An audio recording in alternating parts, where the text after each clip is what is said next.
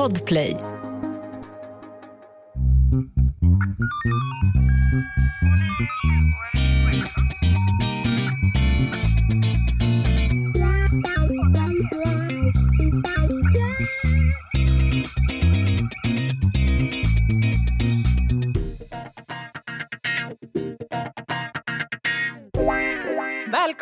till Krimpoddarnas krimpodd Över min döda kropp med mig Anna Ginghede och Lena Ljungdahl. Och det är banne mig avsnitt tvåhundrasextio. Jag sa det två gånger innan, men det är tvåhundrasextio. Mm, det och det, stämmer. Och det är torsdag. Jajamän. Och jag sitter i Podplays studio. Med mig har jag som vanligt Oliver. Som inte bara sitter och rattar intervjuer nu för tiden. Du klipper ju fan i mig podden också. Visst. Ja, visst. Du är välkommen. Och vi är välkomna. Vi har en gäst idag. Ska vi hålla mm. på det eller ska vi, vill du ha en, en liten ingress här, Anna? Ja, men det är väl snyggt. Vi kan väl så att säga introducera till ämnet lite. Mm, jag lutar mig tillbaka. Idag ska vi prata om ett superintressant och ganska hett ju ämne. Mm. Eller hur? Incels. Ja. Incels för hela slanten. Så det började ju med att jag läste en intressant bok om incels för att eh, lära mig mer. För att det tangerar vissa saker som jag håller på med. Eh, och sen kom ett eh, sommarprat på det av författaren. Mm. Och sen så höll du och jag på med vissa grejer där vi behövde börja researcha lite. Så att det var väl så att säga det klassiska alla vägar bär till Stefan. Vart det, vart det så eller? Som ja, det heter. Det, det låter väl bra. Ja. Och inte vilken Stefan som helst. Stefan Krakowski, välkommen till podden. Tack så mycket. Överläkare i psykiatri. Ja. Ja. Och du eh, verkar ha en förbläss för incels. Och det är du som då är både författare till boken och eh, en av dem som har sommarpratat i år. Ja. Och ett av de sommarpraten som jag verkligen tyckte om. Tack. Och jag faktiskt. Och, och vi som har inte ju... lyssnat på så många, men ändå. Nej, exakt. Du lyssnar ju på dem jag säger åt dig att lyssna på ungefär. Ja, ja. Eh, och jag har som regel att jag alltid lyssnar en kvart. Jag måste stå ut en kvart. Det är någon form av dum regel jag har. Och vissa så är det femton noll ett stängs de av. Eh, nej, men det är ett superintressant ämne. Ganska hett. Och jag och Anna kan för lite om det. Och då har vi som regel i den här podden att då tar vi in en expert. Så målet med dagens avsnitt är att vi och våra poddlyssnare ska få en, en bredare och djupare förståelse för vad det är, eh, hur det påverkar samhället, eh, hur man jobbar med inom psykiatrin, eh, vad det kan ställa till med för, på individ- och gruppnivå och så vidare. Men först, Stefan, du får nog ta och presentera dig själv. Faktiskt. Eh, ja, precis som du sa, författare, skribent och eh, ibland överläkare i psykiatri. Den ordningen ska jag nog säga. Ja. Eh, och eh, ja, skrivit en hel del tidigare debattartiklar, krönikor i olika tidningar. Eh, mycket i Expressen och och så. Mm. Så att, ja. Man blir lite nyfiken på just det här fenomenet som du har kommit att fördjupa dig i, Stefan. Är det något som har så att säga följt med dig eh, långt tillbaka? Vi ska prata om det specifika arbete som har mynnat ut i boken och så, men man blir lite nyfiken. Är det här ett liksom särintresse du har haft länge? In, in, inte i sig, men jag har ju ett förflutet eh, som... Eh, ska vi säga, jag har tittat närmare på terror och rekrytering till terrornätverk och radikalisering i sig. Jag har jobbat på Försvarsmaktens högkvarter och på Försvarshögskolan en sväng och har intresserat, har sedan lång tid varit intresserad av det ämnet. Mm. Och då så blev det så av en händelse, av en slump egentligen, att jag började intressera mig för det här med incelfenomenet för ett mm. antal år sedan då, och, det, och då var ingen visste egentligen speciellt mycket om det här. Och jag var ju väldigt förvånad därför att man hade internationellt sett skrivit ganska lite om det och forsk- inte forskat någonting om det. Eh, och ändå var det här ett begrepp som ibland flög omkring sådär. Och det man kunde läsa i Sverige var en och annan krönikör som hade väldigt bestämda åsikter. Eh, alternativt någon enstaka romanförfattare som hade hängt lite på nätet mm. och... Eh, eh, skrev en thriller eller roman om det hela. Men det, det fanns liksom inte någon som hade gjort sig besvärt att eh, prata med dem. Och jag, jag, jag blev väldigt förvånad över det, därför att jag, jag träffar ju både i, i mitt jobb när jag jobbar som, som psykiater, men också annat, annars så, så finns det någon sorts, eh, jag är van att stöta ihop med folk som har en väldigt eh, udda livshistoria, och jag är väldigt nyfiken på folk eh, och, och, och exponeras och konfronteras väldigt ofta mm. med eh, saker, och då blir jag nyfiken, jag vill ta reda på mer, jag ställer frågor helt enkelt. Och det är ju mm. ofta en ganska djup eh, källa till förståelse. Alltså som man ska förstå ett fenomen så börjar det ju någonstans med lyssnandet. Och det vet ju både jag och Anna som har varit poliser länge. Alltså ska man förstå mm. eh, varför och hur eh, och mycket kring hur personen tänker, då måste man lyssna och försöka få lyssna mm. liksom, ofärgat på en berättelse. För annars kommer vi aldrig förstå. Nej, och det här är... Jag tycker det här är så pass viktigt, och jag tycker det är en sån hälsosam utgångspunkt, precis det mm. som du nämner. Och vi lever ju tyvärr i en tid när det här inte är speciellt inne. Att man, alltså det är mm. allt för många som har väldigt bestämda åsikter om olika fenomen, olika saker och mm. händelser, utan att egentligen ta reda på fakta. Mm. Mm. En faktaresistent tid och en känslostyrd tid. Mm. Och, och, och jag tycker det är synd, därför att det ska man försöka förstå ett problem och göra någonting åt det, då måste man faktiskt ja. göra sig lite besvär och, och ta reda på vad som gäller. Och en ganska kategorisk tid. Ja, exakt. Man ska snabbt ner i nej, ett fack. Svartvitt, ja. bra, dålig. Precis. Ja, nej, jag kan bara instämma. Det är jätteviktigt det du säger, Stefan. Men, men om vi då ska försöka närma oss ämnet som sådant, så går det att definiera begreppet incels? Eh, det, det går, men det är svår. Jag kom in på det här i, i boken bland annat, och delvis i mitt sommarprogram också, men ett enkelt sätt att definiera det hela, det är ju att säga att det handlar om personer, oftast män, som hur de än försöker inte kan få ihop eh, en romantisk eller sexuell relation med en kvinna. Mm. För jag måste erkänna att när jag har lyssnat på ditt sommarprat och satt mig in lite grann i fenomenet som sådant, så så slog det mig att men de här människorna har vi väl, känner vi väl till liksom historiskt, men då tänker jag i första hand på en kvinna. Jag vet inte om jag är helt fel på det, men, men de här som brukade benämnas med ganska osmickrande så att säga tillmälen, nuckorna och de här, ja, men mm. jag, jag förknippar det med, med ett kvinnligt fenomen. Jag vet inte, är det, är det olika entiteter vi pratar om här? Nej, det, det, det stämmer säkert, och det finns ju än idag kvinnor som, som anser sig vara, som definierar sig som incels. Men männen har ju, alltså män, har ju, män som så att säga blir över har ju alltid funnits egentligen i alla tider. Men, men det är ju, skulle jag säga, två, två saker som egentligen har hänt som har aktualiserat det här på ett helt annat sätt. Och det ena är att mm. det har skett sådana förändringar när det gäller eh, kvinnor och män. Alltså jämställdhet och kvinnans möjlighet att leva ett, ett självständigt oberoende liv. Oberoende, oberoende av mannen. Mm. Eh, det är mm. det ena, och det gör ju att man kan ställa andra krav och, eh, och, och utgå, ha en helt annan utgångspunkt egentligen. Och det andra är ju naturligtvis internet. Mm. Tidigare mm. så fanns de här männen utspridda över hela landet och, och kände inte till varandra. Nu kan man mötas via nätet.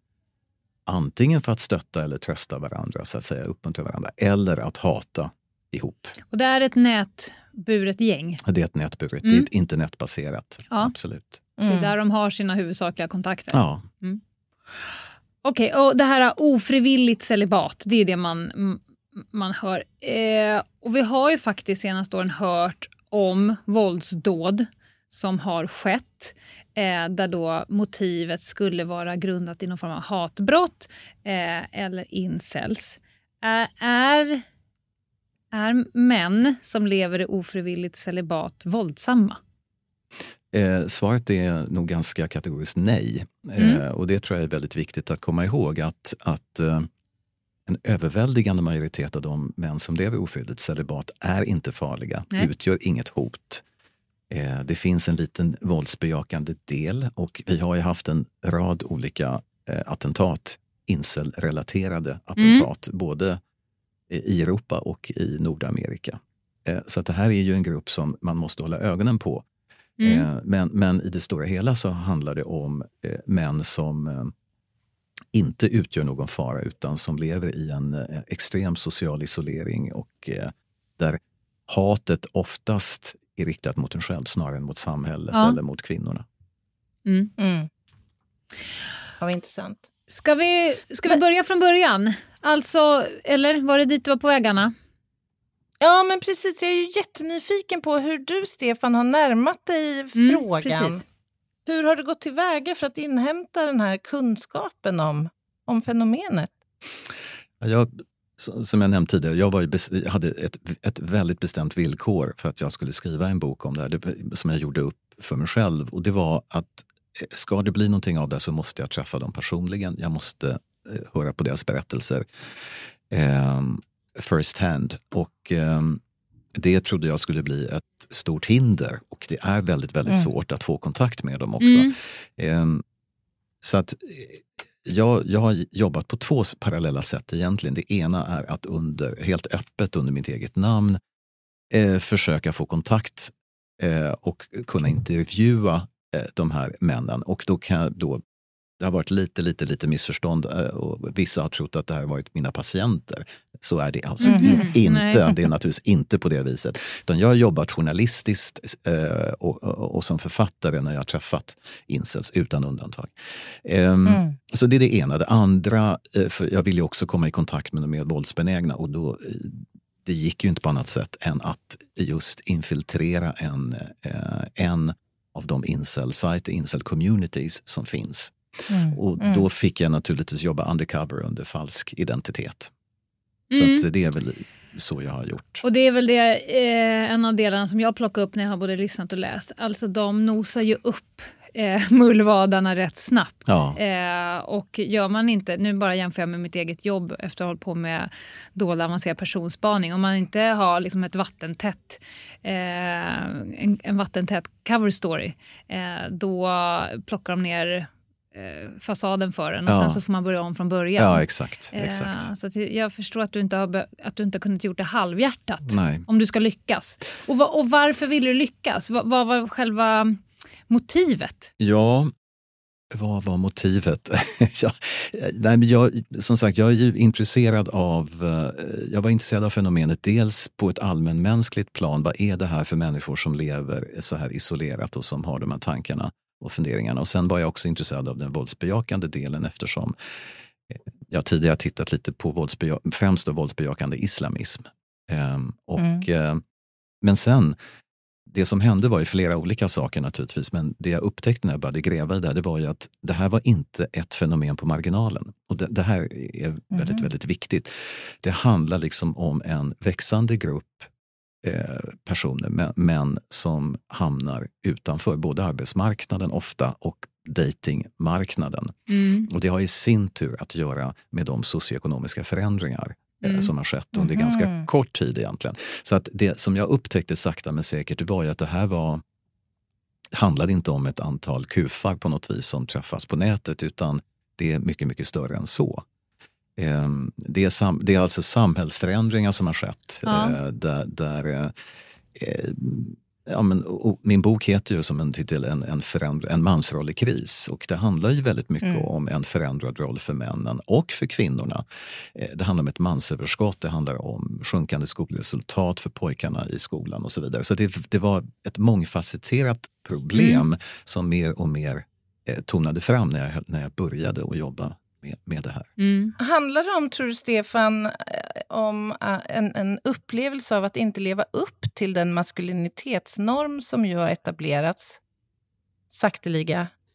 Alltså är det en känsla av så att säga att inte nå upp till eh, föreställningarna om vad en man är? Är det som göder våldet och hatet?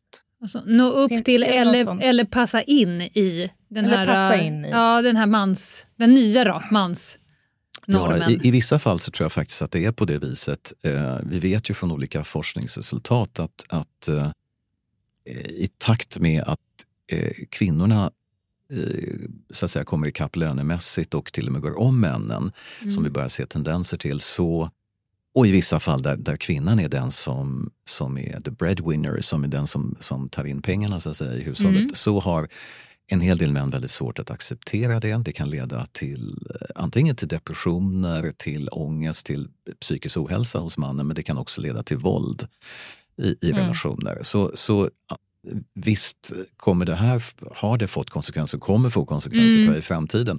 Men det handlar om en olycklig dominoeffekt, tror jag, först och främst, där man, alltså vi har en situation idag i, i skolan där, som vi kanske kan återkomma till, för att skolan är någonting som, som jag brinner för, som jag är orolig för Gärna. faktiskt, som jag vet mm. att du också ja. har tänkt på en hel del.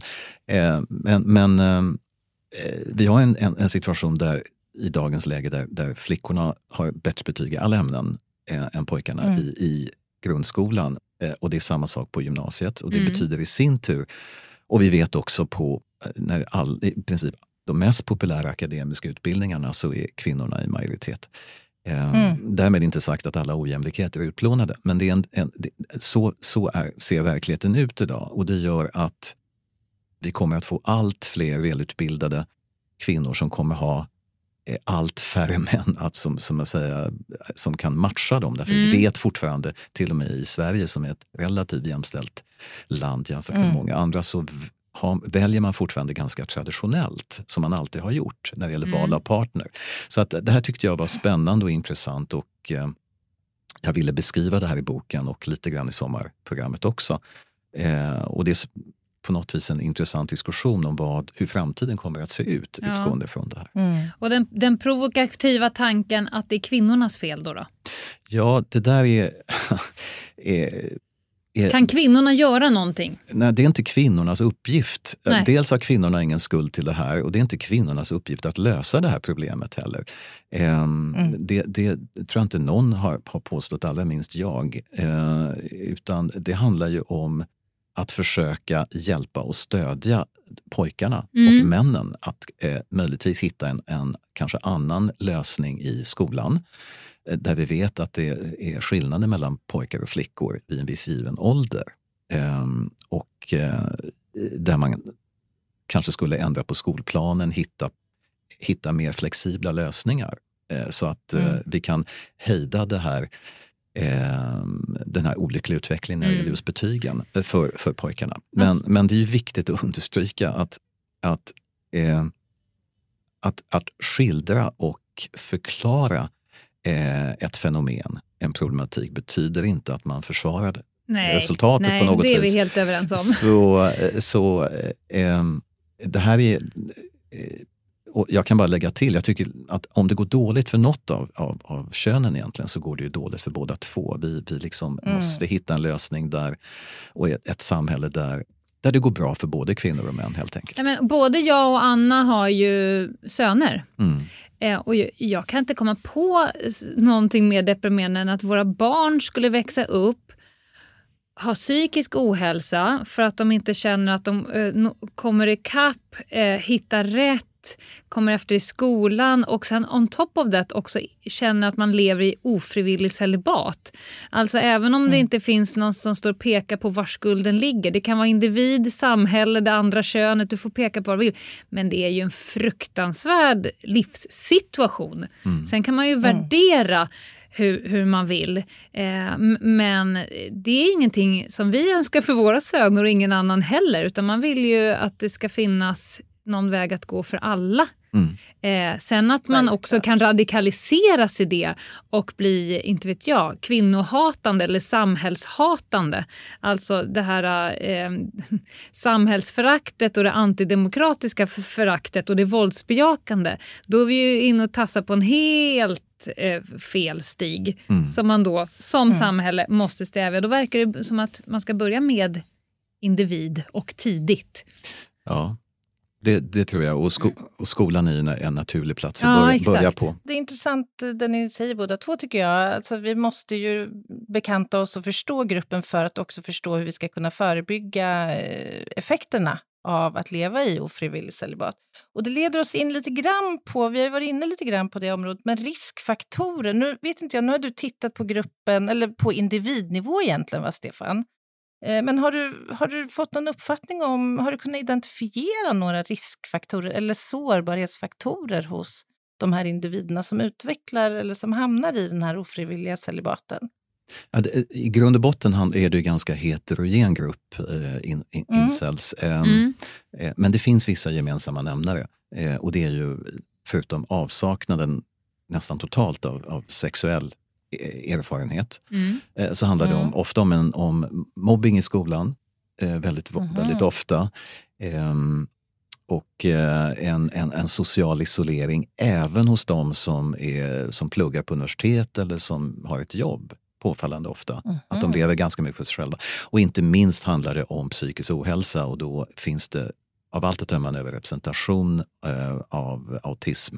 Okay. Eh, okay. Spektrumstörningar, då Asperger framför allt. Mm. Eh, det kommer också fram i de här så att säga, interna opinionsundersökningar som man har gjort på vissa incel-sajter där man frågar sina egna medlemmar eh, hur många av er eh, lider av psykisk ohälsa, hur många och så vidare. Och då anger de själva, eh, det kan vara upp till en tredjedel, anger att de har en autismdiagnos. Alltså det, är inte, det mm. handlar inte om att jag tror att jag har Asperger utan att de har fått den diagnosen. Mm. Och ställer man frågan Eh, hur många som lider av depression och ångest och så vidare, då är vi uppe i sjuttio till åttio procent. Vilket i mm. sig inte är så konstigt, därför att lever man ett nästan till helt isolerat liv framför datorn med få eller väldigt, mm. nästan till inga sociala kontakter, vem skulle inte må dåligt då? Nej, så att exakt. Säga. Jag, refle- jag har en stark reflektion. När du nämner de riskfaktorerna så tickar ju du in i princip varenda eh, riskfaktor för våra eh, skol P D V-attacker, alltså de som utför skolattacker, mm. nationellt och internationellt. Mm. Ung man, upplevd kränkning, psykisk ohälsa, eh, diagnos, eh, bristande social kontext, nätbaserat. Exakt. Det är ju samma, jag kan tänka mig, att det finns fler skäl att vilja komma åt den här gruppen och bryta dem ur det här. Mm. Om man nu te, ser brottsprevention mm. i, i skolan. Absolut, absolut. Mm. Och vid det senaste exemplet som är eh, otäckt illustrativt är egentligen den mordrättegång som pågår nu i Malmö med mm. arton-åringen som... som misstänkt för att ha huggit ihjäl två stycken ja. lär, kvinnliga lärare som ju eh, utgick ifrån, han gick bild, eh, bild och formlinjen och hans gymnasiearbete baserade sig på incel, en sorts dystopisk ja. framtid och incelvärld. Och eh, så att det, det, där finns det ju en, en klar incel-anknytning mm. i det fallet och eh, så att det här är en, en realitet. Um, och jag är som sagt, som jag sa tidigare, är ganska orolig för utvecklingen mm. i just skolorna. Um, mm. Vi har ju haft nu på ganska Verkligen. kort tid tre um, attentat i ja. svenska skolor. Så. Ja, jag åker ju land och rike runt och utbildar ju skolor om hur man ska förebygga, upptäcka och i värsta fall hantera de här händelserna. Mm. Och eh, framförallt när man är på högstadie- och gymnasienivå så handlar det ju väldigt mycket om diskussion, vad kan vi göra? Eh, och då pratar vi mycket om både liksom att, att utbilda personal och sådär, men att allt som handlar om eh, psykisk hälsa, elevhälsa, bryta utanförskap, lika behandling, alltså få med så många som möjligt och få så många som möjligt att ha någon form av social kontext, mm. ett välmående, eh, för det finns ju riskfaktorer i hemmet också, de är ju svårare för mm. skolan att påverka, eh, men att vara den där goda Or, organet mm. i, i någons liv, att ge lärarna lite råg i ryggen och fortsätta med det, att det inte bara är, är liksom, eh, mänskligt utan också direkt brottspreventivt kanske. Mm.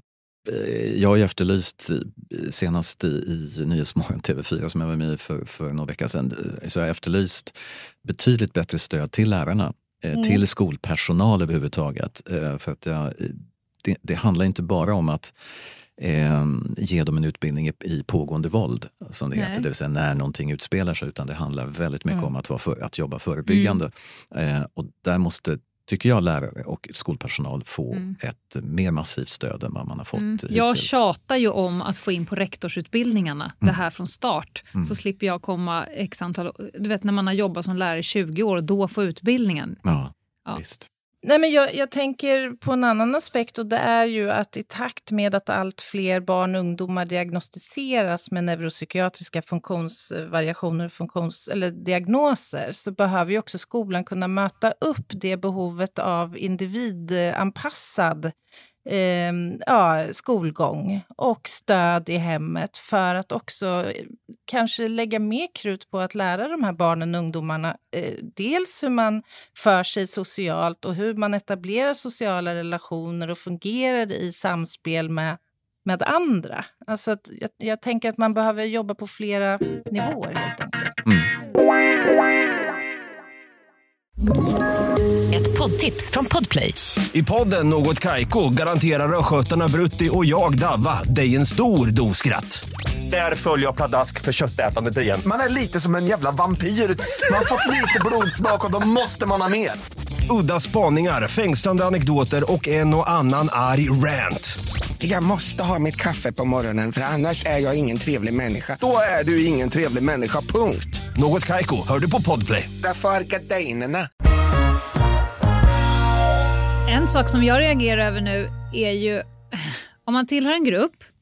Om man, om man identifierar sig som incels, är det liksom ett epitet man sätter på sig själv? Inte nödvändigtvis. Nej, faktiskt. Jag tänker om de är Nej. i incelsgrupper på nätet. Nej, alltså på nätet så tror jag att det är mer vanligt att man gör det, absolut. Man ja. har ju gått med och, i medlem i den här ja. gruppen, så att då, då gör man ju det i väldigt hög ja. utsträckning. Men de jag har träffat, och det är ganska många vällagat personligen, ja. eh, haft personlig kontakt med, där eh, är det nog ganska många som drar sig för att, okay. att kalla mm. sig för det, även om de de facto anser som ja. tillhör den kategorin. Så men jag tänker om man tillhör en kategori som lever i ofrivilligt celibat, eh, det, det är ju inte en titel som sitter snyggt från samhällets håll. Eh, och man har få nära sociala band, få liksom eh, kontaktytor mot, mot världen, I R L mm. så att säga. Mm.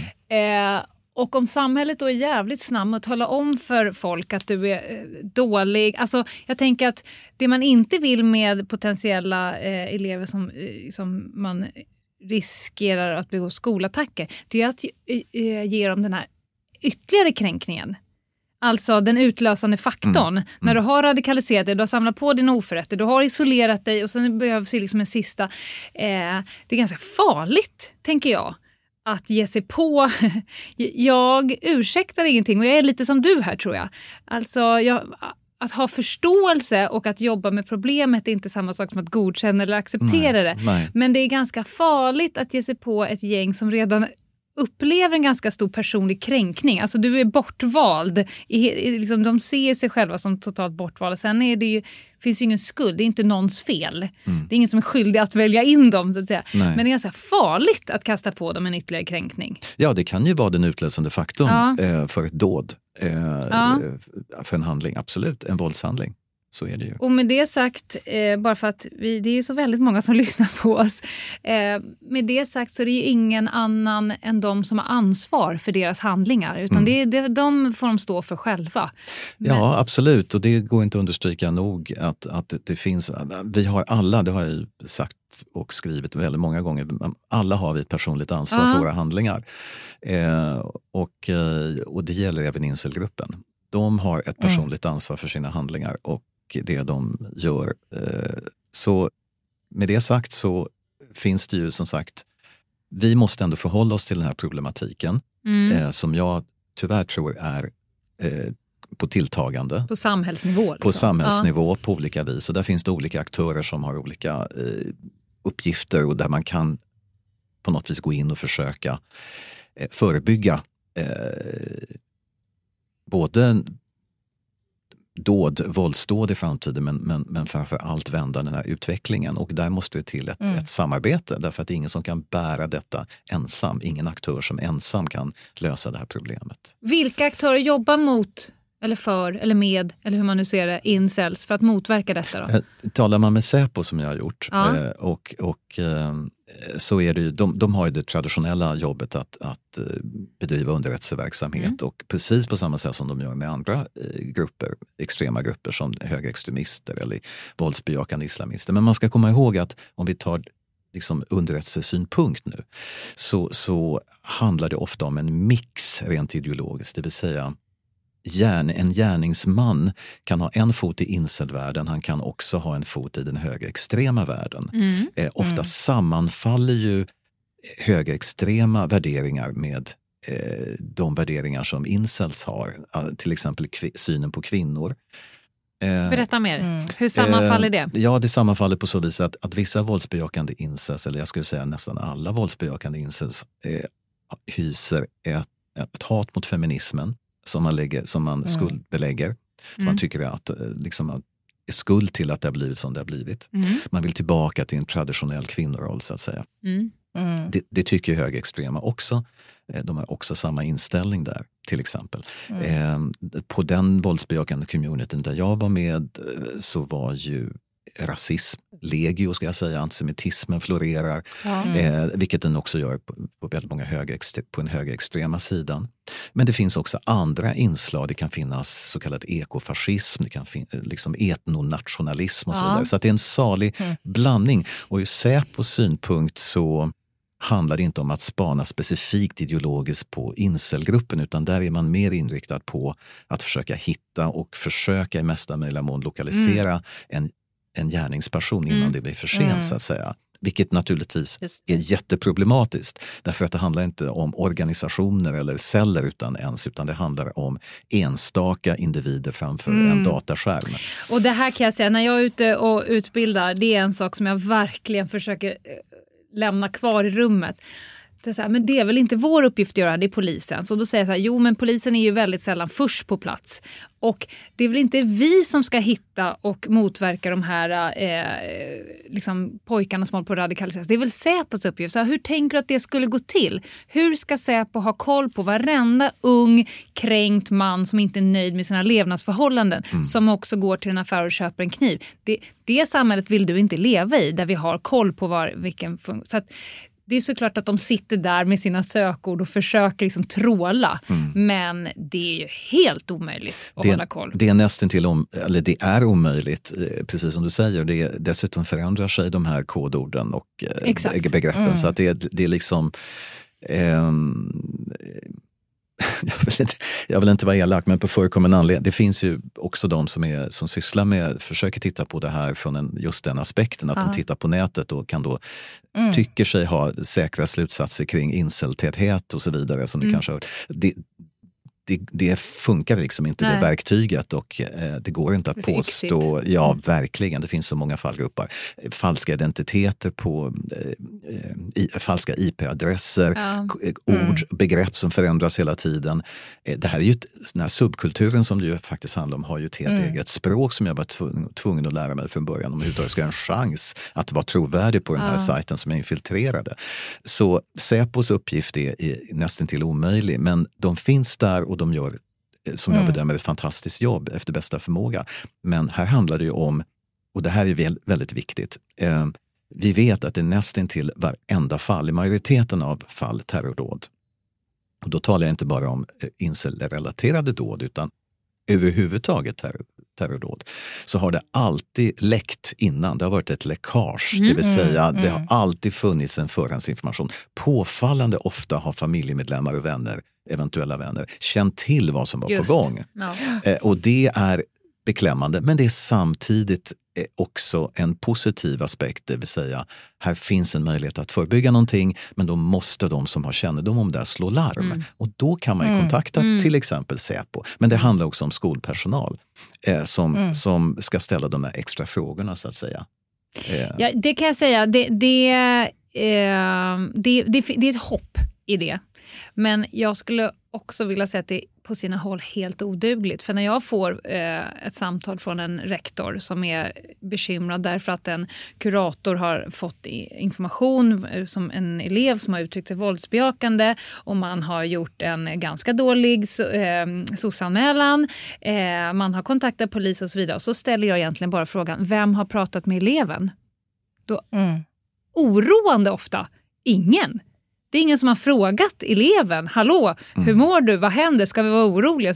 Utan man bara tassar runt runt det. Ja. Eh, så källan för all liksom, kunskap i vad man ska vidta för åtgärder, den har de inte ens öppnat på. Av, inte såklart ont uppsåt, utan rädsla, Nej, men... okunskap och så vidare. Precis. Anna? Ja, men, men det här skulle jag säga är väl ganska generellt för många olika typer av problem i skolmiljö, såsom andra former av normbrytande beteenden eller en farhåga om att någon utsätts för våld i sitt hem. Det handlar ju ofta om en bristande kunskap, vill jag påstå, och våra egna emotioner som, Ängslan, som lägger ja. hinder mm. för oss. Ofta så, även i andra typer av vid, vid våldsbrott så har det ju funnits red flags som mm. man i efterhand ja. kunnat tydligt peka på, men där mm. ja, omgivningen inte har så att säga ingripit till skydd då, för den Fiskat som utsätts. Upp. Ja. Ja, antingen så vet man inte vad som är riskfaktor så att de, de sveper förbi utan att man noterar dem, eller så tar man inte i dem Nej, av en precis. eller annan anledning. Precis. Men du, i boken och i sammanprat, du pratar om eh, hur de upplever sig själva. Alltså mm. det här med att genetiken, att jag är född ful, att det inte går att göra någonting. Vad, det är ju för deppigt bara. Vem, var någonstans blir man så övertygad om att man har en sån genetisk, liksom, man fick en dålig giv och därmed är livet kört?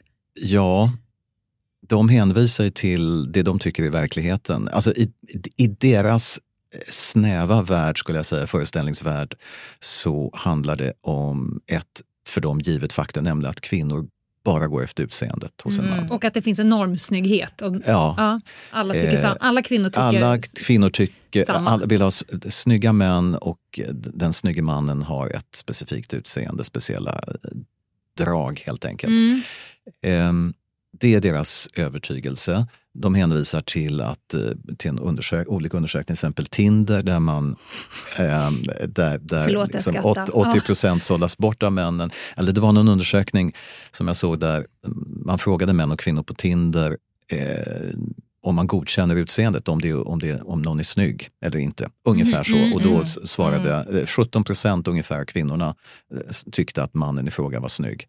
Eh, medan femtiosex procent av männen tyckte att kvinnan var snygg. Okay. Så att det, och det, det här hänvisar de till, och det är massa olika åttio tjugo-regeln och det är olika sådana här liksom, mm. principer de har eh, och går efter. Och, och, och det är klart att så, så ser ju inte verkligheten ut. Även om det, vi faktiskt lever i en, skulle jag nog säga, utseendefixerad tid. Det går ju ändå inte att komma ifrån. Mm, och vi nej, vet också absolut. naturligtvis att det också går bättre för snygga män och kvinnor än för fula mm. män och kvinnor i livet. Det vet man ju mm. också. Man tittar på inkomst, man tittar på, på hur man har klarat sig i livet. Så på det viset är det en realitet. Men, men så enkel är ju naturligtvis inte verkligheten. Men för incels, väldigt många incels, så handlar det väldigt mycket om att man har dragit en nitlott i det genetiska mm. lotteriet, och att det är kört av den anledningen. Där försvinner mm. ju också egenansvaret i det. Eh, ja, eh, så är det ju. Och, och det är klart att det finns ju då, sen finns det ju subgrupper, det är de som anser att, att eh, okej, okay, jag är i den här situationen, men jag kan ändå göra någonting åt det här genom plastikoperation, mm. genom att gå till gymmet och så vidare. Och så finns det de som har svalt det svarta pillret, som det heter, mm. black pill, vilket betyder att det är kört oavsett vad man okay. gör. That's it. Jag har fel mm. käklinje och därmed är det kört. Det är kört. Ja. Men jag, jag blir lite nyfiken, Stefan, har du liksom penetrerat deras datinghistorik så att säga? Har de beskrivit försök de har gjort och oh ja. av, alltså rejection? Rejections, vad heter det? Avfärdande. Visande. Avvisande. Finns det en sån tydlig, så att säga, his- historik att de verkligen har aktivt försökt komma till mål, så att säga? Eller berätta gärna lite om det. Eh, jo, jag, när jag så, suttit med dem så, så har jag verkligen, och det är det som är så anmärkningsvärt också, eh, att när jag suttit och pratat med alla dessa insamän så har de varit fullständigt öppenhjärtiga. Alltså det, det har varit Eh, rätt omtumlande, därför att hur intima frågor jag än har ställt så har de alltid, alltid svarat. De har inte väjt mm. för någon fråga överhuvudtaget. Och vi har talat om, om sexuella erfarenheter eller brist på sexuella erfarenheter, på hur det har gått med, när man försökt dejta, eh, eh, hur ofta de är på porrsajter, vilka porrsajter. Mm. Så, alltså extremt intimt och personliga mm. frågor. Så att ja, jag har mm. verkligen gått till botten, eller försökt mm. gå till botten med det här. Och det är naturligt, alltså det handlar ju om hos väldigt många handlar det naturligtvis om en oförmåga att förhålla sig i ett socialt sammanhang överhuvudtaget.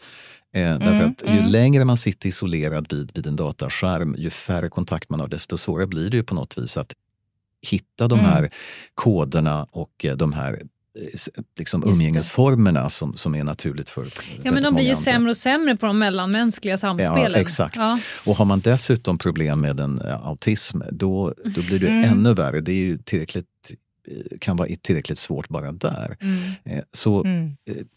Det, det, det här är en real... Och det de berättar för mig är naturligtvis att, att de har försökt närma sig kvinnor och de har blivit bryskt, enligt dem, bryskt avvisade mm. och eh, de, har, det finns, de har ingen chans. Så det är klart att om, om den första kontakten sker via en dating-sajt så är naturligtvis utseendet det första man tittar på, förutom profiltext och så vidare. Men, så det är klart att det finns mm. en sorts inneboende hinder att ta sig över, om det nu är på det viset att, att, att man kanske uppfattar sig ha ett ofördelaktigt mm. utseende.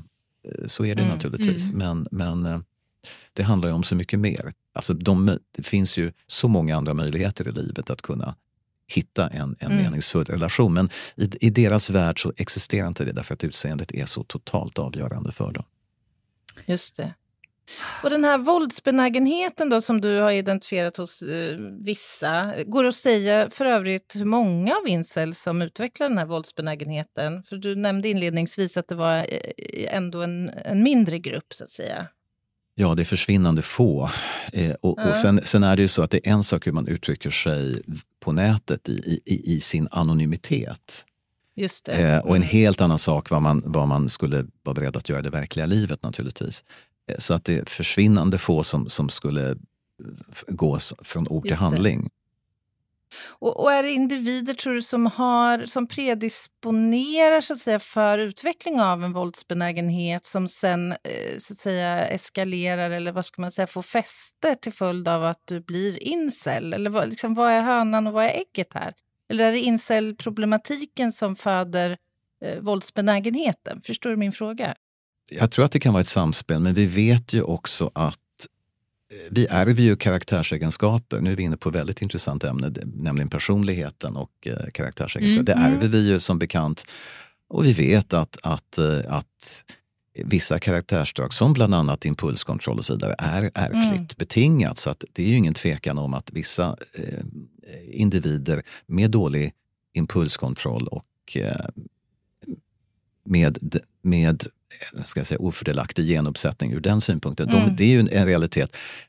Det har man ju inte minst sett när det gäller gängkriminalitet. Ehm, mm, just det. Och, och, men det är ju så här och, och, som det ser ut. Och sen när det gäller incels så är det väl... Sen, har, sen kan det naturligtvis vara olika tillfälligheter vilket, vilket sammanhang man hamnar naturligtvis. Om man, har, om man är predisponerad för För, ja. vo- för aggression och våldsamhet. Mm. Men har liksom incels-communityn, finns det en våldsromantik i det? Och jag tänker om det finns hat mot samhället, hat mot kvinnor, mm. hat mot sig själva. Mm. Det är ganska mycket så här grogrund för våld i och med att det är en ganska hat, en hatisk kontext. Utan tvekan, det är, ja. en, det är en väldigt toxisk plats och den... Na, den, naturligtvis så finns det en och annan som radikaliserar. Det har vi ju sett ja. gott om exempel på eh, som radikaliseras på, i denna miljö. Precis som man radikaliseras i en islamistisk våldsbejakande miljö eller högerextremistisk. Mm. Så att ingen tvekan om det att det sker radikaliseringar och ibland eh, terrordåd eh, på grund av det. Kvinnorna då? Fem cells har jag lärt mig att det heter. Mm. Jag, Ja, efter, efter boken och sommarpratet så har jag förstått att de manliga incelsen fnyser lite åt femcells. Mm. Det ligger liksom i sakens natur att de inte kan vara det eftersom de sitter så att säga på eh, den bästa given och bestämmer här i världen om män ska få må bra eller inte. Mm. Men har du pratat med några kvinnliga incels? Ja, det har jag gjort. Ehm, ur manlig, manlig incelsynpunkt så... så deras uppfattning är helt klar. Det finns, kan inte finnas några kvinnliga incels därför att kvinnor får alltid ligga. Det är deras bestämda mm. uppfattning. Ja. Är man kvinna får man alltid ligga. Det var någon incel som sa till mig att eh, ungefär så här att if you're a woman uh, you're waiting for the one. If you're a man you're waiting for anyone. Alltså ur en incelsynpunkt. Alltså ska... Så, så det, det... De har inte helt fel. Alltså nu ska jag vara lite provokativ. Nej, men det här... Ja, men var efter... det, var det. Jag gillar ju var det. Ja. Efter att ha haft väldigt mycket manliga vänner. Ja. Eh, och, och vi har ju suttit och pratat om det här. Alltså om man som kvinna bara så här, jag måste få ligga. Om du går till en, en, en bar mm. där det är mycket singlar eller mycket liksom, mm. där det inte är tätt och tätt. Mm. Att man som kvinna med akt och mening bara, jag ska ligga ikväll och inte lyckas, eh, hävdar ju då mina manliga vänner. De kan ju göra det tio kvällar och inte lyckas någon av kvällarna, men de säger så här, men som tjej, för fan, du kan ju rycka i tröjärmen på vem som helst där inne. Mm. Eh, mm. Och eh, min egen gallup är så här, det är inte helt fel statement. Nej. Alltså i grunden. Nej, jag, ty- jag håller med. Lite i relationer, eh, kvinna-man. Mm. Vi ligger, eh, jag ligger när jag får, du ligger när du vill. Mm. Så att... Det, vi, okej, välkomna till Krimparnas Krimpod där med döda kropp. Det är Lena Ljungdahl som är hobbypsykolog här. Vad säger ni emot med någon av er, eller? Nej, jag håller med. Nej, nej, jag backar dig här. Ja, tack. Det gör jag. Du kan fortsätta. Jag ska se vad, jag ska vad, lyssna, vad, se vad lyssnarna säger. Ja, men jag signar under för det där. Eh, ut- nej, men, eh, så de, de killarna hävdar att femceller inte finns. Men, men det finns ju uppenbarligen kvinnor som, som lever i ofrivilligt celibat. Och det ska vi ju ha en djup respekt för. Absolut. Att alla kan inte bara gå ut och plocka någon. Nej. Eh, och vad säger de till dig? Jag har inte haft kontakt med så väldigt många. Det har inte varit mitt fokus. Men, men jag har intervjuat en och eh, där handlar det ju om att, att eh, också leva i, i långa, ska jag säga, långa tider i ofrivillig ensamhet. Men, men sanningen att säga, så den som jag intervjuade, den kvinnan, hon... Eh, berättade sen efter att boken kom ut och så vidare att hon hade på något vis... Eh, börjat dejta bara för att finna tröst för en natt ungefär. Så att mm. Mm. Det, det är klart att det är, det är naturligtvis en skillnad. Men om man tittar på kvinnliga incel-sajter, det finns en som jag har varit inne på och, och tittat. Och det, det, vokabulären och jargongen är väldigt snarlikt den som finns på mm. manliga. Mm-hmm. Eh, det handlar också där uteslutande, nästintill uteslutande om utseendet. Eh, nitlotteri, genetiska lotteri, precis som, som mm. männen resonerar. Mm. Och eh, skulden läggs på föräldrarna. Eh, föräldrarna är fula, alltså jag är också ful och har inte en chans. Mm. Men är det ett manshat där då? då? Ja, ja, det är det. det De är hatar det. männen. Ja. Mm, det är same same fast åt andra hållet. Precis. Oh. Så är det. Så du skulle säga att, att grupperna, så att säga, kvin- kvinnliga respektive manliga incels är tämligen lika fast heterogena, om, man, om jag ska förstå det rätt. Ja, fast en, en viktig väsentlig skillnad är naturligtvis att eh, hittills har ingen kvinnlig incel begått ett terrordåd. Nej. Ähm, Nej, det är ju intressant. Äh, men det, jag, skulle inte, jag skulle inte helt utesluta det i framtiden, för att det är inte så att vi inte har upplevt kvinnliga terrorister tidigare i historien. Det finns gott om dem. Nej. Oavsett om vi talar om ISIS eller om vi talar om Baader-Meinhof-ligan mm. eller andra terrorrörelser, så är, finns ja. det gott om exempel. Så att jag skulle nog inte utesluta det för framtiden. Nej, men det är samma sak som när f- lärare frågar mig, vilka begår skolattackerna i Sverige? Ja, hittills män. Men vi ska absolut inte utesluta att det Det kommer vara en kvinna som är gärningsperson genomkommande. Ja, jag, jag håller med dig om det verkligen. Nu eh, börjar det närma sig, så att vi har en viktig fråga. Eh, vi pratar om Säpo, samhället, skolan, föräldrar och så vidare. Men vad gör, går de att bota? Vad gör man inom psykiatrin? Om du skulle som eh, överläkare i psykiatri få tänderna, sätta tänderna i en av de här, går det att göra någonting? Ja, det, det tror jag. Alltså det beror lite på. Eh, det här är ju ingen... Jag kämpar väldigt mycket mot att vi ska inte psykiatrisera, medikalisera Nej. tillstånd i onödan, för det gör vi i Sverige sedan mm. väldigt många år mm. tillbaka. Vi, vi sätter diagnoser i onödan, diagnostiserar där det inte ska göras, vi lägger in folk på avdelningar inom psykiatrin som inte heller ska mm. göra. Eh, med det sagt så, ja det finns, jag tror att man, de här ensamma männen, de finns ju redan inom psykiatrin, men jag tror att jag brukar ju som känner till problematiken ställa de här extra frågorna för att ytterligare ringa in det här. Mm. Eh, och eh, där t- tror jag att man ska vara uppmärksam och, och ha en, stöd, en regelbunden stödkontakt med de mm. här männen. Mm. Eh, mm. Företrädesvis inom öppenvården eller för all del eh, i, i, på en vårdcentral där det finns terapeutiska resurser. Eh, mm. Men psykiatrins uppgift är ju att, skulle jag säga, att att, att upprätthålla en regelbunden kontakt, ge de här männen ett stöd, ge dem en möjlighet att få prata om sina problem och sin livssituation. För det mm. finns ett enormt behov i den, hos den här gruppen att få prata ut. Mm. Det är därför, bland annat därför jag har fått en sån god kontakt med dem. För de har ett mm. behov, de har en vilja. Ja, de svarar att, att, ju. Att, ja, verkligen. Ja, och det finns ju liksom tre vägar, ser jag. Eller det finns ju tre vinster i det. Man vill ju inte att de ska hata sig själva. För mm. det är ju deppigt i sig att komma till denna jord och hata sig själv och sen dö. Mm. Eh, vi vill ju inte att de hatar kvinnorna. För det finns alldeles för mycket hat mot kvinnor i samhället generellt. Ja, verkligen. Och man vill av rent brottspreventiva skäl inte att de ska hata samhället. Mm. Så det finns ju en god jävla anledning Absolut. Att börja någonstans. Mm. Och då blir det väl självhatet, känner jag, är liksom starten. Mm. Eh, mm. För att om du inte hatar dig själv är det ju väldigt svårt att hata allt runt omkring dig också. Mm, visst. Jaha, ehm... jag tittar på Oliver. Börjar vi närma oss så ska runda av. Mm. Ja, bra. Eh, vi har... Eh, vi brukar ha två frågor på slutet till de vi intervjuar. Den ena är, om du fick önska vad du ville. Eh, en ny lag, en ny resurs, ett nytt samverkan. Just kopplat till incels. Om du fick bara eh, skicka en önskelista till jultomten nu. Vad skulle du tycka behöva på plats? För det första så skulle jag naturligtvis vilja att man... att så många som möjligt blir medvetna om problemet och att man lidelsefritt, utan att låta sina känslor ta överhanden, sätta sig in i ämnet eller åtminstone läsa om det och bli medvetna om mm. att det här är ett, ett, all, ett gemensamt problem som vi har. Ehm, därför att vi, vi lever i en tid där, där det är så kategoriskt och så känslostyrt mm. och, och fördömande. Det, vi kommer ingen vart med det, utan det här är ett gemensamt problem som jag skulle vilja uppmana mm. folk överhuvudtaget att läsa gärna min bok eller lyssna gärna på mitt sommarprogram. Mm. Ehm, förutsättningslöst.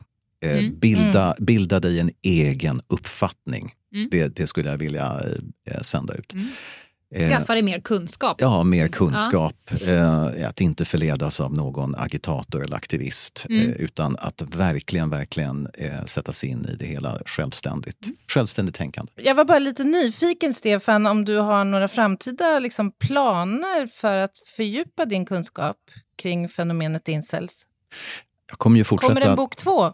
Mm, inte som det är plan- det kommer en bok förhoppningsvis eh, men inte eh, som är kopplat till det här, men jag kommer naturligtvis fortsätta att, eh, att ha en, en kontakt, regelbunden kontakt med en hel del incels, men det har jag ju och eh, jag har ännu inte haft eh, styrkan att, att avsluta min, mitt eh, medlemskap i den här incel-communityn. eh, jag kan, jag har, är du sådana hangarounds ja, jag, eller prospects? Jag är en, en, en passiv medlem och, ja. eh, men jag har inte, jag har inte liksom förmått mig till att, att lämna dem. Eh, Om inte annat kan du ju lämna tips till Säpo. Ja, det kan jag göra. Mm. Jag föreläste för Säpo för, ja, för några bra. månader sedan om det här. Så att, så, men jag, jag efterlyser än en gång mer stöd till skolan ja. och till skolpersonal. Det ligger mig varmt om hjärtat. Där måste vi ja. gå in på ett helt annat. Och ett mycket bättre samarbete mellan, mm. eh, mellan skolan, social, sociala myndigheter och, och Säpo. Mm. Tack, och jag tror mm. att du redan Bra svarade på, vår, på sista frågan. Har du några medskick till våra lyssnare? Och då säger vi det. Läs eh, Stefan Krakowskis bok Incels, en mansroll i kris. Och lyssna på hans sommarprat. Eh, och därmed tackar vi dig för att du kom och eh, gav oss och våra lyssnare mer kunskap om incels. Tack för att jag fick komma. Tack Stefan. Det där, den, den satt den skulle, så att säga. Verkligen. Vilken otroligt eh, intressant person och vilket arbete han har gjort. Och jag, jag, jag måste mm. säga att eh, jag kommer, så att säga, när vi trycker på stoppknappen kontakta honom igen. För att vi behöver prata med varandra gällande de här skolattackarna som jag ägnar hela min jävla vardag åt. Eh, jag tror att ni har jättemycket utbyte mm. av varandra. Och jag, jag reagerade på en sak ja. när, när jag förstod att han ju faktiskt har infiltrerat de här grupperna.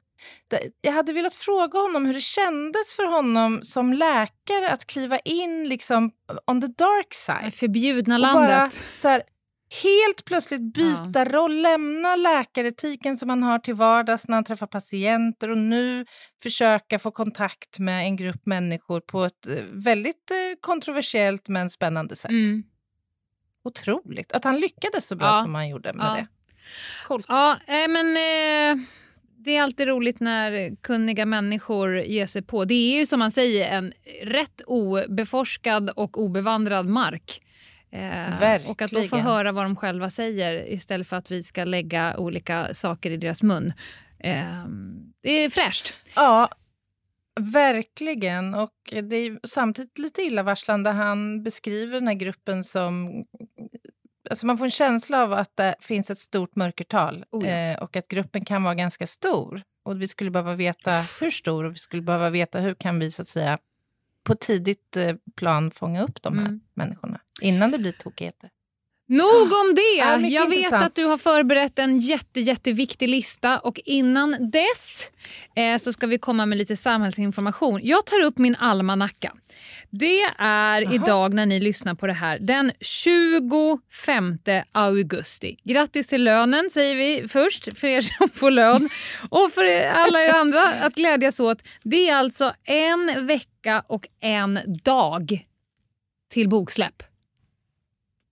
Ja, men det är helt, det är ju... Nej, jag vet inte. Jag är mållös. Du är mållös. Och as we speak, när ni sitter och lyssnar på det avsnittet, då sitter vi i en lagerlokal i Rosersberg, i ett hav av böcker, och skriver våra autografer. Med skrivkramp. Med alla er som mm. har eh, beställt ett signerat exemplar. Det var bara det jag skulle säga. Apropå det, Lena, har du införskaffat dig en bra signeringspenna? Ja. Har du? Igår. Nej men gud, jag måste ju också hinna göra det.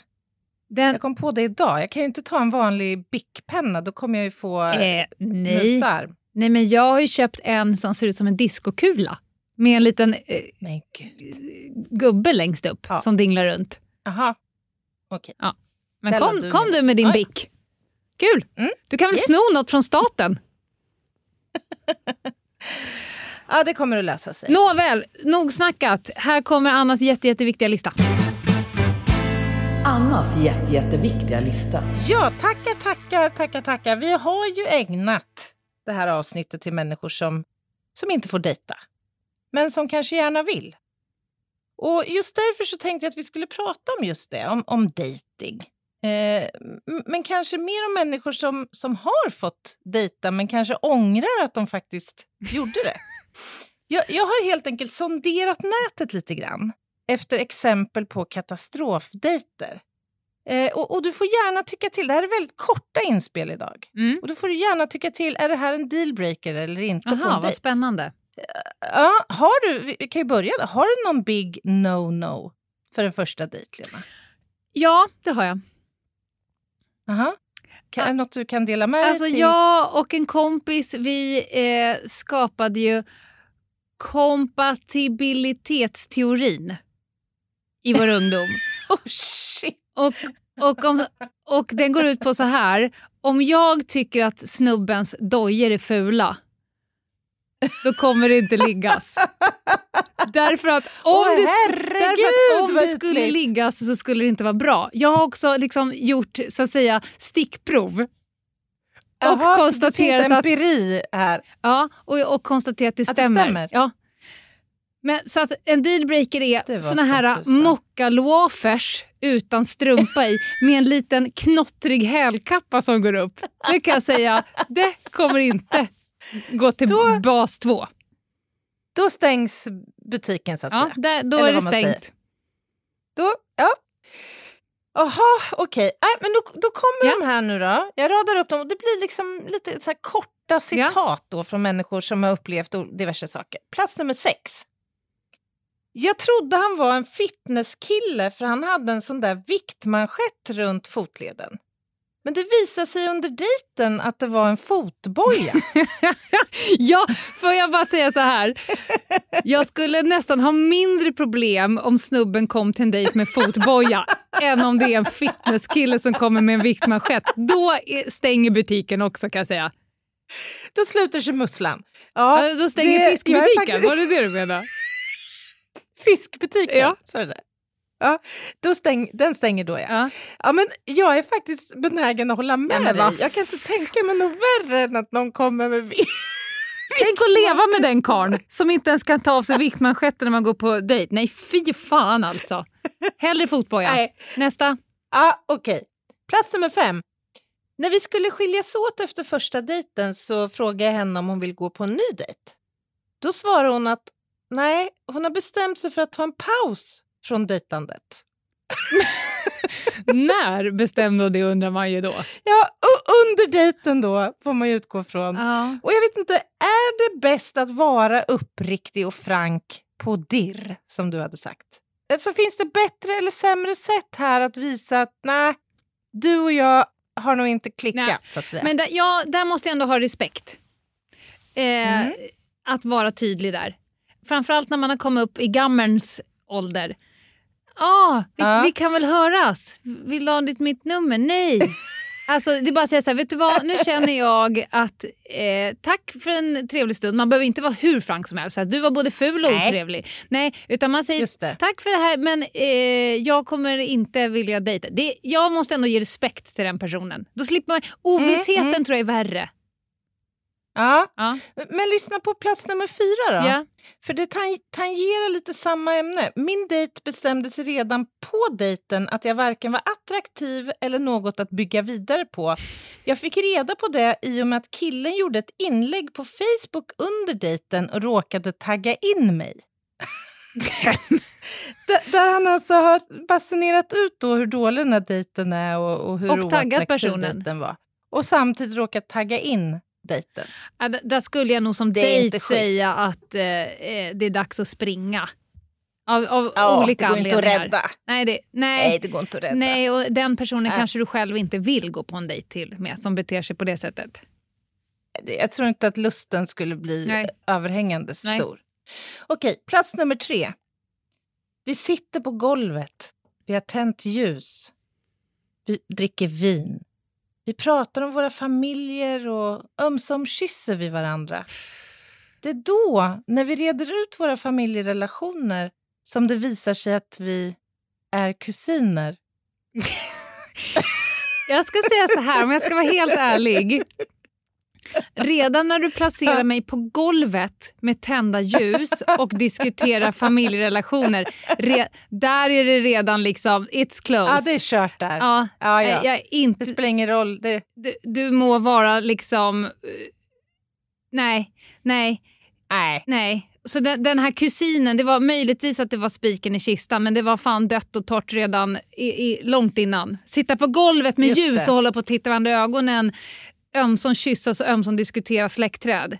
Nej, nej. Jag tyckte det lät, jag tyckte faktiskt det lät tilltalande. Men, men är det, alltså i Sverige får man väl ha en relation med en kusin? Jag tror det är liksom närmsta så här, släktskapet som tillåts. Blir det inte skulle lite det det ring, ring, ring, ring, ja. ring? Ja, ja, jag känner det. Nej. Ja, om nej. jag tänker på mina kusiner nu så tänker jag så här, nej! Och inte för att det är dem, utan för att Det, blir, det är någonting med liksom söndagssteken på... Nej, det nej. blir så jävla geggigt nej, tack. Alltså. Nej, nej. Okej, plats nummer två. När vi ska skiljas åt efter en härlig första dejtkväll så lutar han sig mot mig. Jag förstår att han ska kyssa mig. Då säger han, bli inte rädd om mina tänder trillar ut.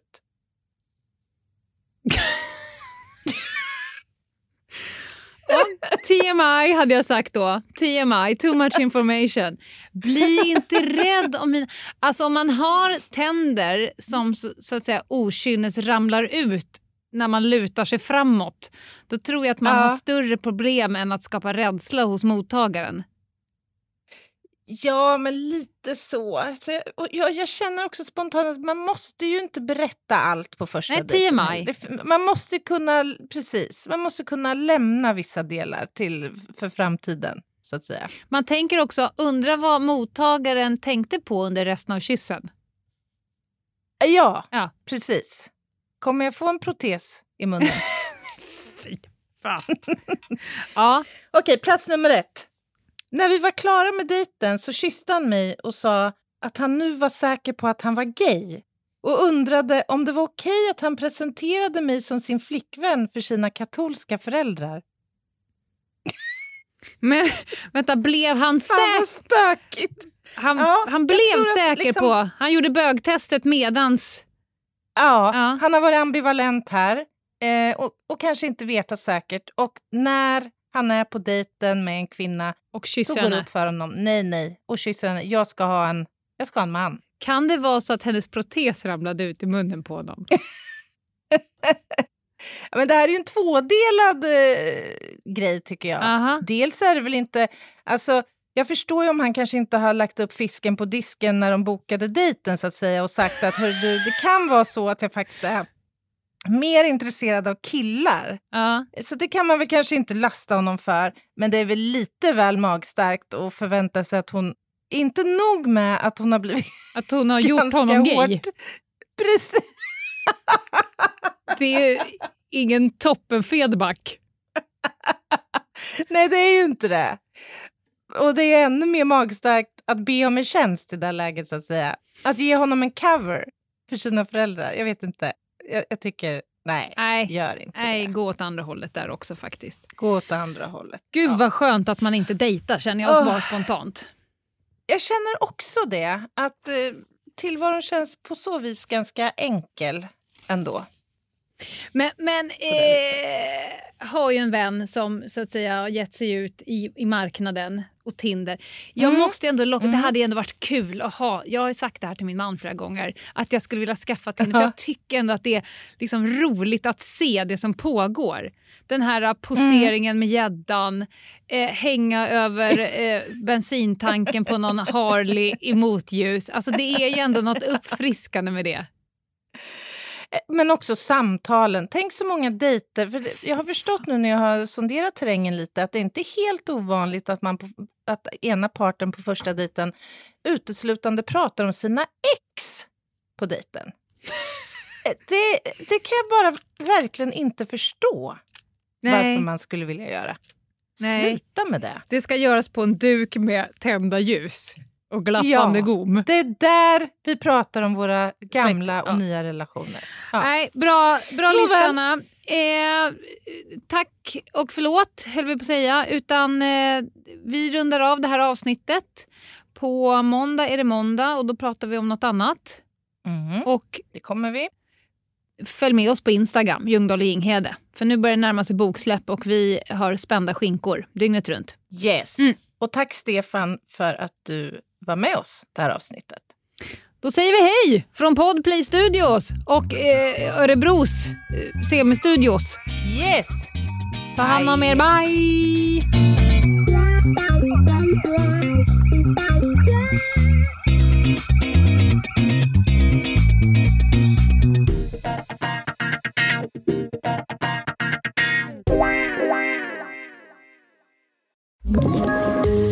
Tips från Podplay. I podden Något Kaiko garanterar röskötarna Brutti och jag Davva dig en stor dos skratt. Där följer jag pladask för köttätandet igen. Man är lite som en jävla vampyr. Man har fått lite blodsmak och då måste man ha mer. Udda spaningar, fängslande anekdoter och en och annan arg rant. Jag måste ha mitt kaffe på morgonen för annars är jag ingen trevlig människa. Då är du ingen trevlig människa, punkt. Något Kaiko, hör du på Podplay. Därför är gardinerna.